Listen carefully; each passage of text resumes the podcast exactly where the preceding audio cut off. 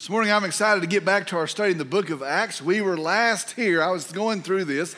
Uh, we were last here on March 8th. And on March 8th, we had no idea uh, the things that would take place. And really, I don't think we could have guessed. I don't think we could have imagined the things that would take place in the weeks following that. Uh, it has been 18 weeks. And in those 18 weeks, we have had a pandemic. Uh, we have bought up all the toilet paper we could.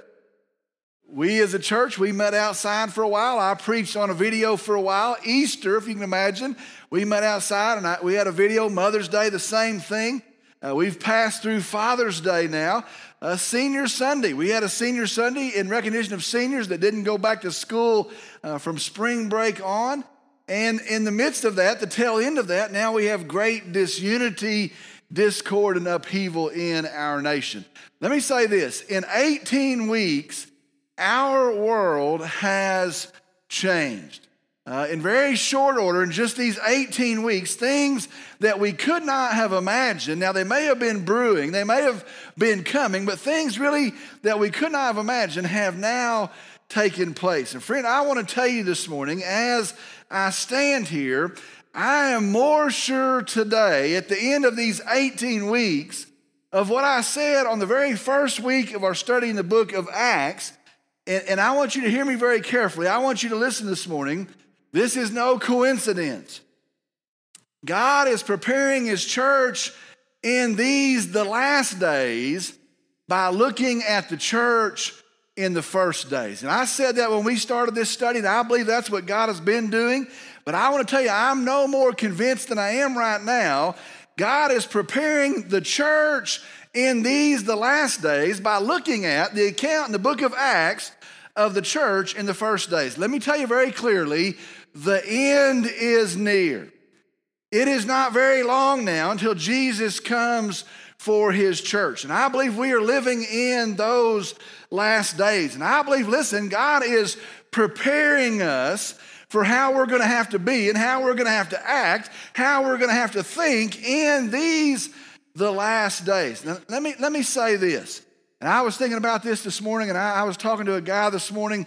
You know what? This is our time in the church.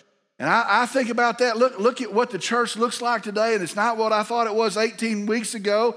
But I'm going to tell you something. The light shines where? In the darkness. And if the church has ever had a day, this is the day for the church. The world is looking for an answer, the world is looking for hope, and these are the days of the church. If you wanted to be in a church where, the, where it absolutely mattered, these are those days. Now, something else I've noticed in these weeks, and, and it has become something that, that really is, is just brewing inside of me, is the realization that it is high time for the church to stand up. And I believe that. It is high time for the church to stand up. You see, we are the ones with the truth. The world's looking around trying to find the truth. We're the ones that possess the truth. We're the ones with the message of hope. We're the way that the world is going to find peace, reconciliation with a holy God. And so, listen, it is high time for the church to stand up. And so, excitedly, in that understanding, this morning we resume our study in the book of Acts. Today our message is entitled Church Take Note. Church Take Note. We're in Acts chapter 8, verses 9 through 24. Acts chapter 8, verses 9 through 24. A pretty good chunk of verses. I'm going to ask if you would, if you would stand with me in the honor and the reverence of the reading of God's word. Beginning in the ninth verse, says this Now there was a man named Simon who formerly was practicing magic in a city and astonish, astonishing the people of Samaria, claiming to be someone great. And they all, from smallest to greatest, were giving attention to him, saying, This man is what is called the great power of God. And they were giving him attention in because he had for a long time astonished them with his magic arts. But when they believed Philip preaching the good news about the kingdom of God in the name of Jesus Christ, they were being baptized, men and women alike. Even Simon himself believed, and after being baptized, he continued on with Philip. And as he observed signs and great miracles taking place, he was constantly amazed.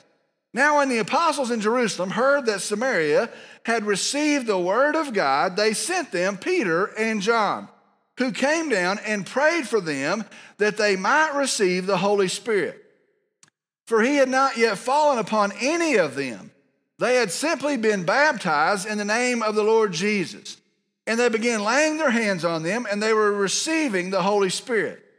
Now, when Simon saw that the Spirit was bestowed through the laying on of the apostles' hands, he offered them money, saying, Give this authority to me as well, so that everyone on whom I lay my hands may receive the Holy Spirit.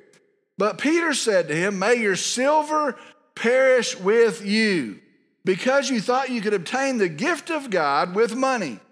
You have no part or portion in this matter, for your heart is not right before God. Therefore, repent of this wickedness of yours and pray the Lord that, if possible, the intention of your heart may be forgiven you. For I see that you are in the gall of bitterness and in the bondage of iniquity. But Simon answered and said, Pray to the Lord for me yourselves, so that nothing of what you have said may come upon me. Let's go to the Lord in prayer. Dear Heavenly Father, we come today, we're thankful for you. We're thankful for our Savior Jesus. We're thankful that today, as the world has, has changed, as we see all these events unexpected popping up, that the anchor of Christ is sure, that the anchor of Christ holds, that we have hope and a settled and finished salvation in the work of the cross of Jesus Christ. Lord, I, I pray as we would hear today, as we would return to our study today, I pray that the church would be instructed. I pray that the church would be directed. And then, Lord, I pray that the church will be faithful in the mission that you've given us, given us in these days. Lord, I pray that the church would bring many people to the knowledge of our Savior Jesus, of a, of a saving trust in our, in our Lord Jesus. And I pray that there will be a welling up of, of disciples who are making other disciples, and that it would all be to the glory of you. Lord, we give this hour to you. We love you. We praise you. We thank you. And I pray in Jesus' name, amen. You may be seated. The world needs the church. I watched the events of the last couple of weeks. I watched as our nation celebrated its birthday, and I'm, I'm convinced the world needs the church. The, this is the time for the church to stand. In fact, I believe there's no greater time for the church to be the church, no more important time for the church to be the church. And then we need to understand in, in that thought pattern that the church is fueled by the truth of God's word. We need to be sure of that. The church is directed by the truth of God's word. We are stewards of and we are proclaimers of the truth of God's word. In these days, very sadly, I'm seeing two things. And maybe you could say you've seen the same things, and maybe as you watch the, the horizon of what's happening, you would say very similar things. But in these days, sadly, I'm noticing two things. The first thing is this the church has gone silent. The church has gone silent. Very simply, the church is not speaking. The church is not saying anything. And how strange that is. We're the ones that have the answer. We're the ones that can point to the answer of Jesus Christ. And yet, it looks like the church largely is silent. The church is not saying anything. Second thing I see is this. First, the church has gone silent. Second thing I see is this the church has gone silly. Now, I was going to say stupid, but that wouldn't be nice. But the church has gone silly. And I, have watched more hogwash and more silly things proclaimed in the last 18 weeks. And I'll just tell you what the church is saying today is the world's garbage just recycled. It's the world's answers just repackaged. And, and everybody has a message. And I hear all these messages and they sound thoughtful, they sound very impressive. But when I listen to them, they're empty. When I listen to them, they're meaningless. In fact, they are nonsense. It's just the world's message repackaged and run through the church. For sure, it is not the message of the Bible, the message of the Word of God. Folks, here's, here's the answer. Here's the deal. As the church, listen very carefully, we have to be equipped in the truth. It's imperative. As the church, we're stewards of the truth, we are proclaimers of the truth. We're going to take the truth to a lost and dying world. And so we have to be equipped in the truth. We have to know, we have to understand the truth. Today we come across these verses, and in these verses, there are some very big truths. In these verses today, there are some very big things that we need to know as the church, that we need to have settled as the church. Because listen to me, when Satan comes for the end time church, it's going to be too late to prepare. And you know what? Satan has tried to lull us to sleep, and the world's tried to lull us to sleep. But when Satan comes for the end time church, it's going to be too late to prepare. We have to already be equipped in the truth of God's word. Now, let me tell you a couple of the things we're going to talk about in just these verses.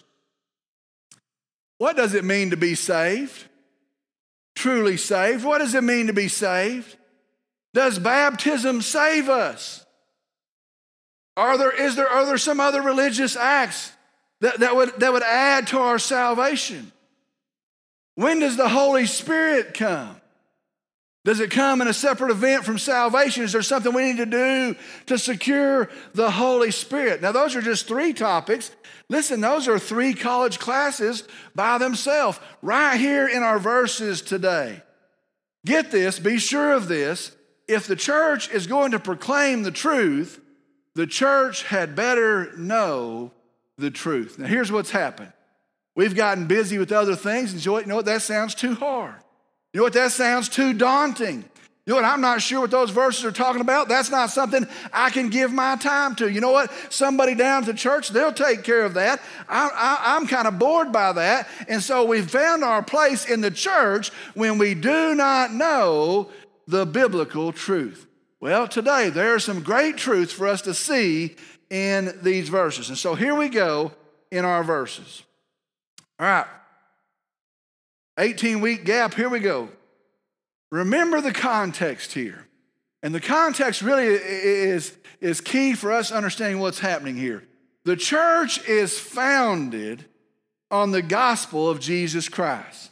The church is empowered by the Holy Spirit of God and the church is preaching the good news of the gospel. And that's as we read these first eight chapters, we understand it's the good news that they're proclaiming. We understand that they're diligent and deliberate in the preaching of the good news. And so the church is gospel centered. They understand the message of salvation through Christ and they are preaching the gospel message. Well, understand for that, persecution has broken out against the church.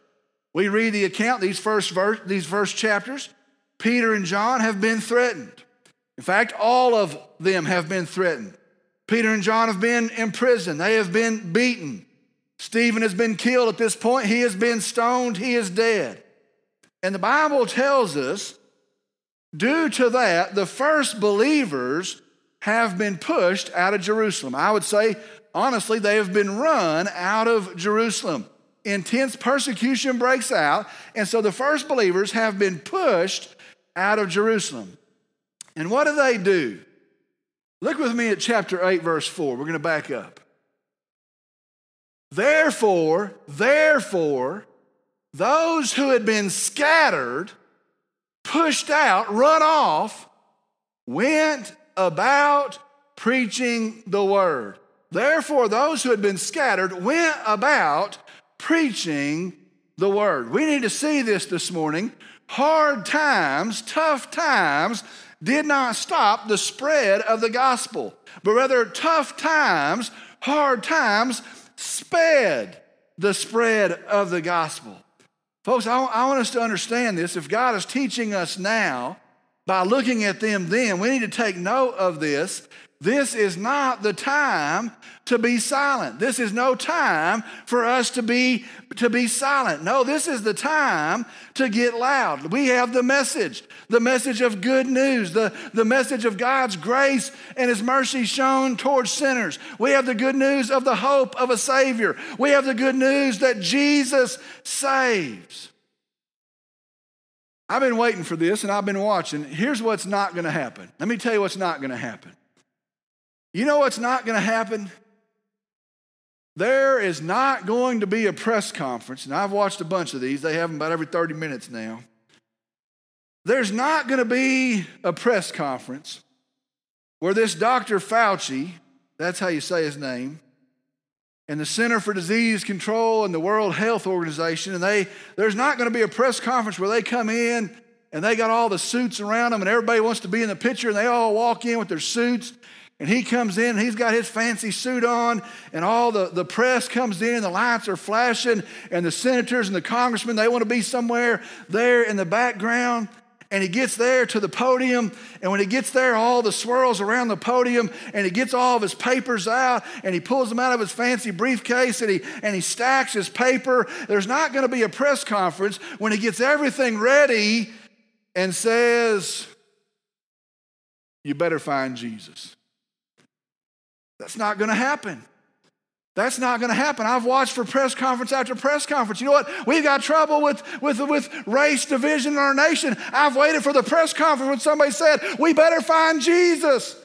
You know what? We don't understand. Should we wear a mask, not wear a mask? Go here, go there. I waited for the press conference and no one's unfolded their papers and said, You better find Jesus. Listen, that is not their message, but it is our message. Now, what's the result? Verse 8. So there was much rejoicing in that city. Now, that's a, this is a very ironic verse. So there was much rejoicing in that city. Now, look at that for a second. They are chased out of town, they're persecuted, they have buried in tears their friend Stephen, and there is joy in the city, is what it says. There is rejoicing in the city at the proclamation of the gospel of Jesus Christ. Listen, for us in the church today, we have to proclaim the good news of a risen Savior, hope in Jesus Christ. All right, that's the context that brings us to our verses. Verse 9. Man, this is going to be a long sermon. Now, there was a man named Simon who formerly was practicing magic in the city and astonishing the people of Samaria, claiming to be someone great. Right, magic. It could have been trickery. It could have been demonic. I think it was probably both. And he is, he is there in Samaria performing ma- magic. Now, it, it would have been probably reading futures, telling the future, divination, speaking to the dead, casting spells, those sort of things. And as he does that, people are astounded. As he does that, a crowd is drawing. Now, notice this as he does that, Simon was the focus. It says he was claiming to be great. Now, let me, let me stop here. He, if you want to know what a false movement is, look for who the hero of the movement is.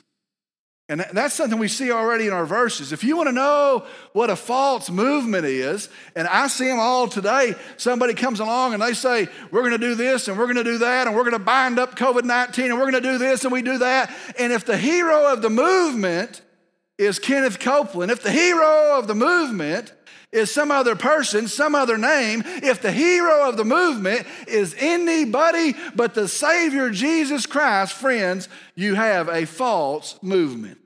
And so Simon is there and he's doing these things, and wow, they're impressive. But you know what? Simon is the one who wants to be known as great. All right, verse 10. And they all, from the smallest to the greatest, were giving attention to him, saying, This man is what is called the great power of God. Verse 10 says, The people are eating it up. This man is even called the great power of God. It means he is God, he is divine. Here's the truth for the church, if we're going to take note. Be very sure of this, listen very carefully. Satan is real. The demonic is real. The supernatural is real. And so I, I, want you to understand that demonic, the, the things of Satan, they're real. And it doesn't confirm that something is of God if something is supernatural. These things were set up that people would be fooled. Listen, the demonic is real, the supernatural is real. I, I watched the last couple years, and there are TV shows of mediums. I think one of them even came and put on a, a, a show or whatever you call it in Wichita Falls. And one of them says they're even a Christian medium. And they, they were interviewing folks and they said, you know what? They told me things that nobody should ever know. They told me things that I'd never told anybody. Listen, I'm not saying that didn't happen, but what I am saying is it is of Satan. The demonic is real. Beware. So the, the warning to the church is just because something happens doesn't mean it's of God. The demonic, the satanic is real. Be sure of that. Verse 11. And they were giving him attention because he had for a long time astonished them with his magic arts. He didn't just do it in one event, he was known for it. Verse 12. But when they believed Philip preaching the good news about the kingdom of God in the name of Jesus Christ, they were being baptized, men and women alike. Man, we're going to cover some, some, some deep stuff here. The people had been seeing that display. And I don't know if he's been telling them the future. I don't know what kind of tricks he's been up to, but they have been seeing that display and they've been astounded, amazed at what Simon is doing. But now, due to the persecution, here, here shows up Philip, and Philip is in Samaria, and the Bible says he's preaching the good news of the kingdom in the name of Christ. Let me tell you what he's preaching. He's preaching the gospel. He's preaching the good news of Jesus Christ. He's preaching the kingdom of God. He's preaching the truth of, of, of, a Savior sent from God, the Messiah, Jesus.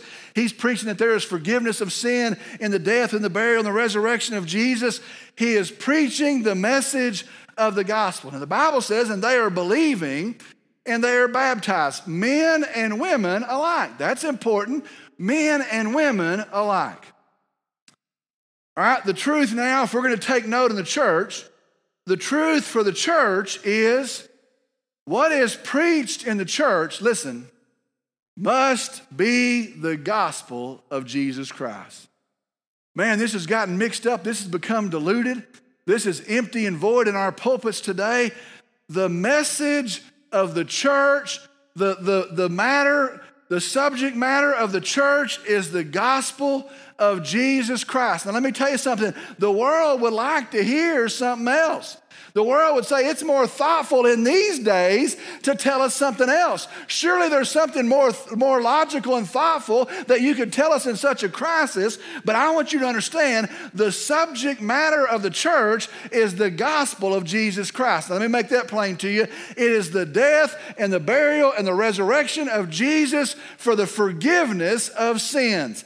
That is the message of the church the death and the burial and the resurrection of Jesus for the forgiveness of sins. Friends, we need to understand something. We need to understand what sets us apart as the church is the gospel. We need to understand that. What sets us apart in the church, what makes us distinct in the church and not a, not a Rotary Club or a Lions Club, what makes us distinct in the church, different in the church, is the gospel. It's not the programs that we have. It's the gospel. It's not our perception in the community. I watch churches and they're breaking their necks that they would be they would be appeasing some out of the community. Listen, it's not what the perception of the community is. It's the gospel of Jesus Christ. It's not the things that we enjoy. It's not the things that we have for us and for our kids. What makes us distinct in the church is the gospel of Jesus Christ. Let me just tell you the truth. 2020, churches are not preaching the gospel. One of the goofy things about this time is, is I've had time to watch other sermons. And I don't, I don't generally spend a lot of time doing that, but you know what? Everybody's got an online presence. And in about 20 minutes, you can hear 30 different people. And I, I hear everything but it sings, but the gospel, the death and the burial and the resurrection of Jesus for the forgiveness of sin. Churches are not preaching the gospel. I was thinking the last few days, everybody wants to join a movement. You ever notice that? Everybody wants to join a movement. You know what? Here's this, here's this thing. Let's join a movement. And we can give a name to the movement. You know the names. You know what the movement we ought to join is the church. You know, the movement we ought to join where there's going to be peace and reconciliation and hope. It is the church. But you know why it's not the church? Because the church has given up the preaching of the gospel. Let me tell you why. I think it's because people have lost confidence in the gospel. And we no longer believe the gospel is the power of God unto salvation. And we think maybe there's something that at this time, there's something more important, or at this time, there's something more vital. There's something that, that's better that people should hear. And we've lost confidence in the gospel of Jesus Christ. The gospel is the power of God unto salvation. In the gospel, we are forgiven, we are redeemed, we are restored, we are made new in the gospel. And for whatever crazy reason, we've lost confidence in the gospel. Listen, the lesson for the church today is this. We as the church know hope. We have peace. Our answer is sure today. And so, to sinners that are lost in their sin, that are hurting today, we proclaim as the church Jesus saves, Jesus saves, Jesus saves. How long has it been since you got close to a church and it just prevailed over you? Jesus is the answer. Jesus saves. That is the message of the church. Verse 13. Even Simon himself believed. And after being baptized, he continued on with Philip. And as he observed signs and great miracles taking place, he was constantly amazed. Now, this is very interesting. Bible says he believed, he was baptized. Now, here's the question. We're going to walk through it. Is he saved? Is he saved? Follow with me. We're going to keep moving. Bible says here that he stays with the growing church. He stays with what's going on around Philip. He stays with the crowds. He stays, the Bible says, where the amazing things are happening. Let me tell you something I've noticed. Sometimes people hang around the church because it's where the hype is. You ever notice that? And sometimes look around this morning when the hype is gone, so are the people. And there's a lot of folks that say, you know what, it's good and it's fun and it's exciting, it's everything I like. And when, as long as the hype is at the church, as long as there are amazing things, that is where I will be. Well, you know what? He stays with Philip and the exciting movement of the church. He stays with those folks. All right, verse 14. Now, when the apostles, all right, it's gonna, it's gonna keep moving. Now, when the apostles in Jerusalem heard that Samaria had received the word of God, they sent them Peter and John. Now, an apostle, this is a, this is a big thing. It is a person commissioned by Christ. You don't choose to be an apostle. It is a person witness to the resurrected Savior, Jesus Christ. There were qualifications. You had to be witness to the resurrected Savior. These apostles were speaking the Word of God. Now, their words are going to become our New Testament. These are the words of the apostles, the Word of, of God. And so they are speaking the Word of God, and they are the leaders of the church. The church has formed, the church has started, the church is moving, and the apostles, they are the leaders of the church. Now, the Bible says the apostles they hear what has happened. More than that, they hear what is happening. And so they send Peter and John, two apostles. They are deliberate in sending two apostles to check it out. Verse 15. who came down and prayed for them that they might receive the Holy Spirit. These folks had heard, and it says they had believed, but they had not received the Holy Spirit. Now we're going to talk this through. They had not received the indwelling, the filling of the Holy Spirit of God. Now here's a complicated question. We're going to see it in just these verses. When do we receive the Holy Spirit of God? When do we receive the indwelling of the Holy Spirit of God?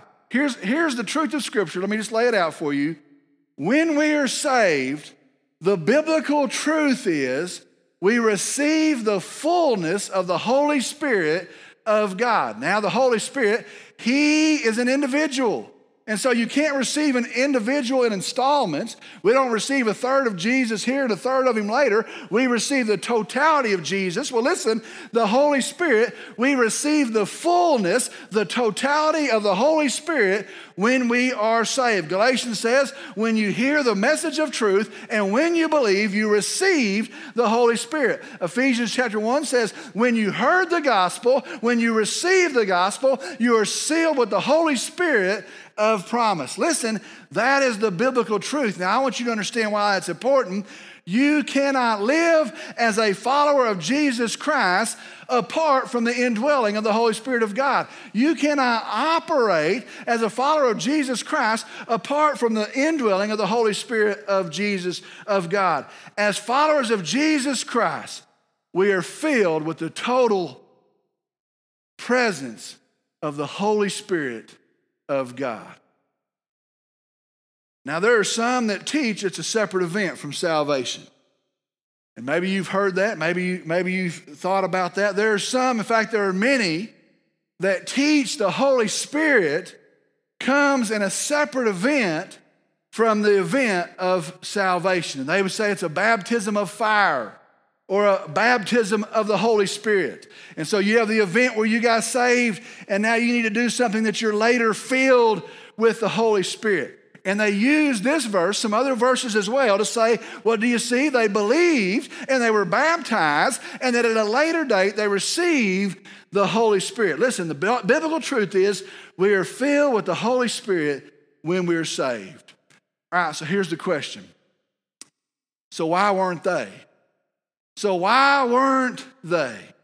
Now, let me tell you, you better know this answer. We better know this answer in these last days. Three times in the book of Acts, it is recorded that the Holy Spirit is delayed or is separate from the event of salvation. That is biblical, that's in the book of Acts. The first is at Pentecost when they go to the upper room and he says, Wait there and the coming of the Holy Spirit, and, and the Holy Spirit comes and fills them there in the upper room. Now we have this event. So, so why does this event take place like this? Now, I want you to understand this was not normative, this was not the normal thing, but it does happen. Here are two reasons why it happens like this in this event. The first is this listen very carefully. The first reason is this for unity in the church. Unity in the church. You see, the Jews and these now Jewish believers, these, these Jews that had trusted Christ, they were suspect of the Samaritans. They didn't think they could get saved. They thought they were too trashy to get saved. They thought they were too far gone to get saved. And so, you know what? They're not sure that a Samaritan can be saved. And so they're, they're suspect of the Samaritans. Now, the Samaritans, they are separate from the Jews. You've pushed us out. You've discarded us. You've discredited us. You don't like us. And so, you know what? We're, we're, we're separate from you. Well, guess what? This one event ties them together in the church. The Bible says there is one church and there is one baptism and there is one spirit. And the Bible says whether you're a Jew or a Gentile or a Samaritan or a man or a woman, there is unity in the church. And so this event is delayed in this instance that there would be unity in the church. And the Jews would say, hey, they are saved. They did receive the Holy Spirit. The Samaritans would say, we are one. The wall is torn down and we're unified in the gospel of Jesus Christ. Second reason is this there's unity in the church. Second reason is this. Why is it delayed in this instant? The second reason is this is that there will be unity in the Word of God. And let me tell you why this is important. Today, we live in a world where people say, you know what, I've got a fresh word. You know what? The office of apostle is opened again, and I'm speaking new words from God. And we've got folks saying, well, there's this thing and there's that word. And then we've got cults coming along in the Mormon church saying we've added this book and that book. Listen, we are saved by the truth of Jesus Christ as revealed in the Word of God. And so, at the hands of the apostles, at the hands of those that are speaking the Word of God, it is confirmed what they heard. It is confirmed what they believed and what they received so that there will be unity in the Word of God. You know what? There is one gospel. And there is one Savior and there's one salvation by faith in that Savior, Jesus Christ. And so it is confirming a unity in the Word of God. That's important. That's important. We, we receive the Holy Spirit when we're saved. Now you say, well, I don't know if that's that big of a deal, is it? Who cares? Let me tell you this, and you, and you look around and you see. Today, in the midst of a false teaching on the coming of the Holy Spirit, there are a lot of people that are spending a lot of their life seeking something that they already have.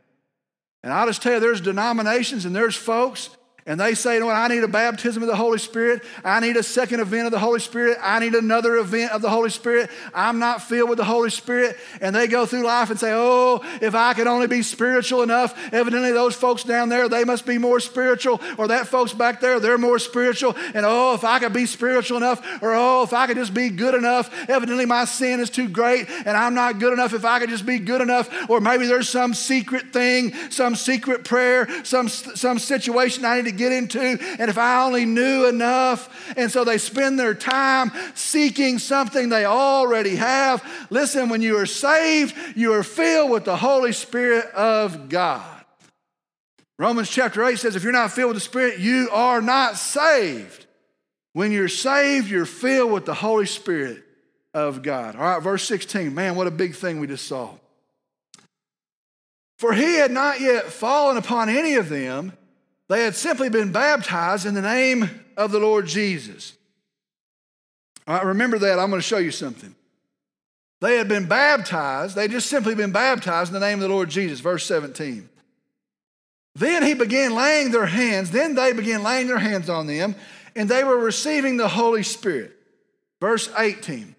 Now, when Simon saw that the Holy Spirit was bestowed through the laying on of the apostles' hands, he offered them money. Verse 19, saying, Give this authority to me as well, so that everyone on whom I lay my hands may receive the Holy Spirit. Now, here's what happens He has seen the power that can come when someone thinks you've got something they don't. He knows that. That was his old gig. He has seen the acclaim that could come if you can do things that would astonish people. And you know what? He sees the coming of the Holy Spirit, and this is an even greater thing. And so his heart is revealed as he says, You know what? Sell this to me. I see the potential in this. I see what would happen if I had this power. And so he says, Sell this to me. His heart is revealed. Verse 20. But Peter said to him, May your silver perish with you because you thought you could obtain the gift of God with money. He says to him, You missed it, brother. You don't understand. You don't even get it. You tried to buy it. You don't even understand it. You have missed it. Verse 21. For I see, you, verse 21, you have no part or portion in this matter, for your heart is not right before God. You have no part, no portion, no peace in this matter. The matter is the filling of the Holy Spirit, for your heart is not right before God. I'm going to go slow here. Simon believed. That's what the Bible says. Simon was even baptized. That's what the Bible tells us. He was not saved. Says he has no part, no portion of this matter. He's not saved. He says he's going to go on and perish. He's not saved. The church in the last day better sit up and they better know this truth. And I, I want you to hear this morning, it's a big deal. Church, there is a big difference in believing in God. I hear folks all say, Yeah, I believe in God. I preach funerals. They believed in God. I believed in God. Yes, they, yo, of course he believed in God. Even believing in the truth of Jesus. Yes, we believe in Jesus. Listen to the songs we're going to sing. There's a difference in believing in Jesus and trusting, listen, in faith, the truth of Jesus. Now, this is hard, but let me try to make a distinction for you here. You see, one of the ways is to understand Jesus by possessing facts about Jesus and, and knowing information about Jesus. He was born here, he did this, having information about Jesus, having the words of the, the events of the life of Jesus. That, that is one way to, to know, to receive, to believe the truth. But, but the other way is a response of the heart. Listen, it is to actually hear the gospel, it is to know the truth of what the gospel is saying, and it is to believe and trust in Jesus for your salvation. We call that a saving faith, a saving trust in Jesus. Now, I want to make this very clear, and this is a deep subject. The Bible says in James chapter 2 that the demons believe in Jesus. The, the demons, they have faith. It says they even shudder at the thought of Jesus. It is not talking about knowing about Jesus and understanding of Jesus. It is the trust of the heart, the faith of the heart in response to the truth of who Jesus is. Let me ask you today do you know Jesus? Not just facts about Jesus, but do you know the truth of Jesus? You, have you trusted Jesus in faith for your salvation? Is he your hope? Not an academic thing you've checked off. Is he your hope? Is he your Savior? Is he the payment for your sin? Do you understand the cost of your sin? Have you turned to him and trusted him for your salvation? Do you know? Have you received Jesus like that? You see, here's the warning. Bible says there's going to be people. This is what the Bible says. It's not me, it's what the Bible says that know all about Jesus. In fact, they're going to, they're going to attend church, and they may grow up in a family where, boy, that family claimed the name of Jesus. They're going to know all about Jesus. The Bible says they will have even preached, they will have used their mouth to preach of Jesus. And Jesus will say on that day, Depart from me, I never knew you. I prayed about this yesterday. This is not supposed to scare you unless it needs to. Do you know your sin? Do you know your state in your sin? Do you know what Jesus did as the remedy for sin? Do you know why he did it? Have you trusted him for your salvation? Not of any work, not of any religious thing, lest you might boast. Bible says in the book of Romans, we profess with our mouth, listen, what we believe in our heart. What is your heart's response to Jesus? Do you know Jesus like that? Have you trusted Jesus for your salvation today? Do you understand outside of Christ you're stuck in your sin? You'll die and you'll perish in your sin. You're condemned already. Do you understand He loves you so much that He comes and is the perfect Lamb of God? He lives without one sin. He goes to the cross as the payment for your sin. That the wrath of God is poured out Him on that, on that cross. He takes God's anger that was due of you, the penalty due of you, and He pays it. He settles it on the cross. Do you understand? He's risen from the dead, and it's not, it's not just an event, a, a, token thing that we, we say yes. It's the receiving of the receipt that he stands and he's victorious and the price is paid. Have you trusted that, Jesus, for your salvation? Do You know Jesus like that? One other thing right here that the church better be sure of, and I want to I want to bring this out too. I said there's some big things here. Simon was baptized. Verse says he's lost. The, the apostles confirm he doesn't have the Holy Spirit. He's not going to receive the Holy Spirit. He's lost. Let me ask you a question right here. So, does baptism save you? He was baptized. Does baptism save you? If baptism saves you, he would have been saved. Isn't that the truth? If baptism saves you, he would have been saved. Let me ask a question. How many people today, and I'm going to tell you it's a lot of folks, are living in the lie that a baptism has saved them?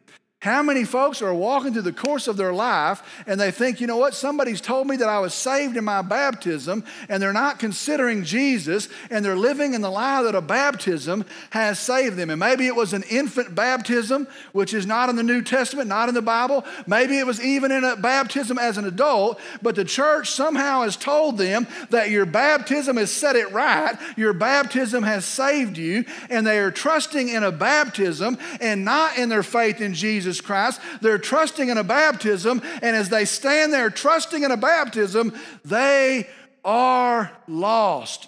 Friends, let me tell you today, it is a lie of Satan. It is a lie of Satan meant to lead people astray. It is a lie of Satan that's meant to lead people to miss Jesus Christ. And we come along today and we don't want to ruffle any feathers and we don't want to be perceived mean in the community. And so we say, well, it's close enough. Well, it's good enough. Well, what does it hurt if they believe that? We believe something different. And most of the time, we're not going to take a stand. But I want you to understand if people are trusting in a baptism, they are lost, they will miss Jesus, and they will go to hell.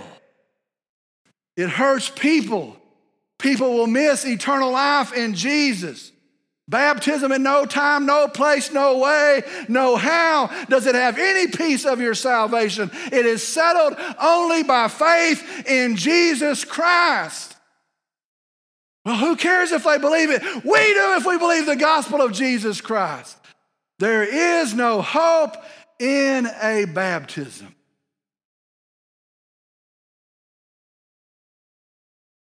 Don't miss the last part. Verses 22 and 23. Therefore, repent of this wickedness of yours and pray the Lord that, if possible, the intention of your heart may be forgiven. Verse 23.